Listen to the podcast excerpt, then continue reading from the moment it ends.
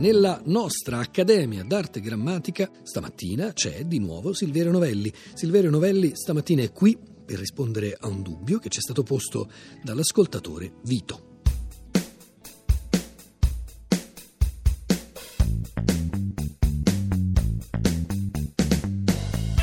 Dalla pagina Facebook del gruppo della lingua batte, Vito ci fa una domanda ricca di parole anche per spiegare bene come mai eh, a suo dire alla tv e alla radio questo come dire pronunciato o in forma interrogativa o in forma affermativa nel mezzo di un discorso gli dia fastidio.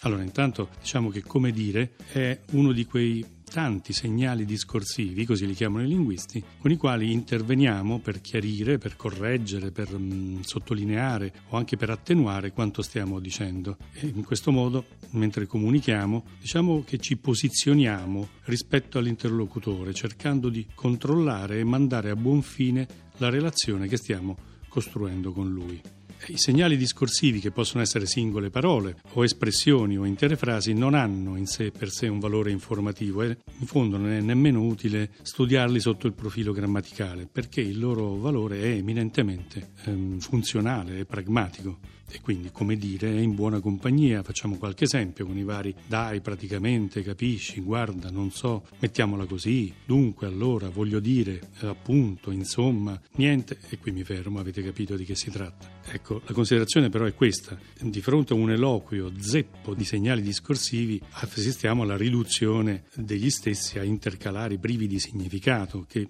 denotano un tentativo, come dire, maldestro, come dire, appunto, di prendere tempo o di tappare le falle che si aprono in un tessuto di argomentazioni poco coese e poco coerenti. Pensiamo a certe interrogazioni scolastiche, magari anche le nostre, in cui il discente farcisce un discorso lacunoso con ripetuti ma, chiaramente, diciamo, cioè in sostanza, per cercare di far girare un discorso che invece di fatto non riesce nemmeno a partire.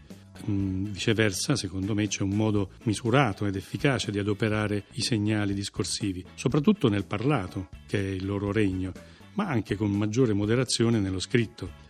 Infatti la locuzione, come dire, ha attestazioni scritte e non da ieri, anche nella variante più complessa letteraria, come sarebbe a dire, serve per presentare un'ipotesi, un esempio, un, un pranzo completo, come dire antipasto, primo, secondo con contorno dolce, caffè, ammazza caffè, e poi il conto naturalmente. Sia nel senso di pressappoco, sono stato, come dire, fortunato, oppure appunto in forma interrogativa, per sottolineare ma in modo attenuato, dubitativo, quanto di nuovo si sta per affermare. Eh, si è comportato, come dire, in un modo terribile.